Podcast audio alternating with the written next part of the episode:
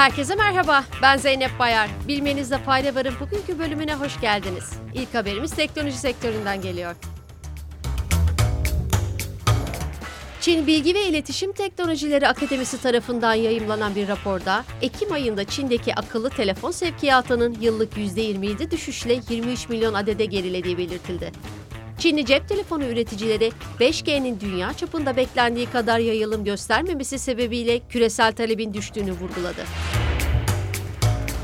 Japonya'dan bir teknoloji haberimiz daha var.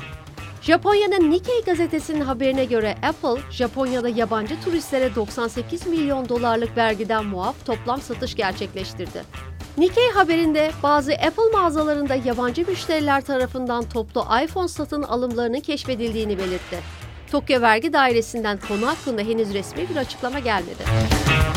yüz on milyon müşterisiyle Rusya'nın en büyük bankası Sberbank, yaptırımlar nedeniyle Birleşik Arap Emirlikleri'ndeki ofislerini kapatacaklarını açıkladı. Diğer taraftan banka yöneticileri, Sberbank'in Abu Dabi'deki ofisine yönelik ciddi kısıtlamalar yaşadıklarını belirtti. Hatırlanacağı üzere Avusturya Finans Piyasası Otoritesi, Avrupa Merkez Bankası'nın talebiyle Mart başında Rusya'nın en büyük bankası Sberbank'in Avrupa kolu olan Sberbank Europe'u kapattığını duyurmuştu. Çin'de kovid on dokuz kısıtlamalarına ilişkin yeni bir gelişme yaşandı.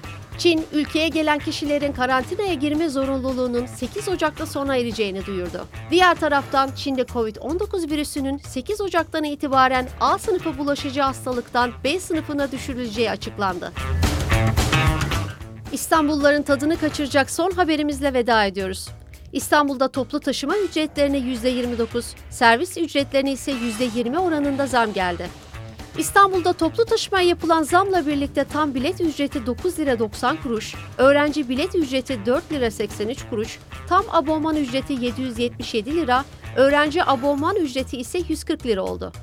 Diğer taraftan taksilerde kısa mesafe ücreti ise yirmi sekiz liradan kırk liraya yükseltildi.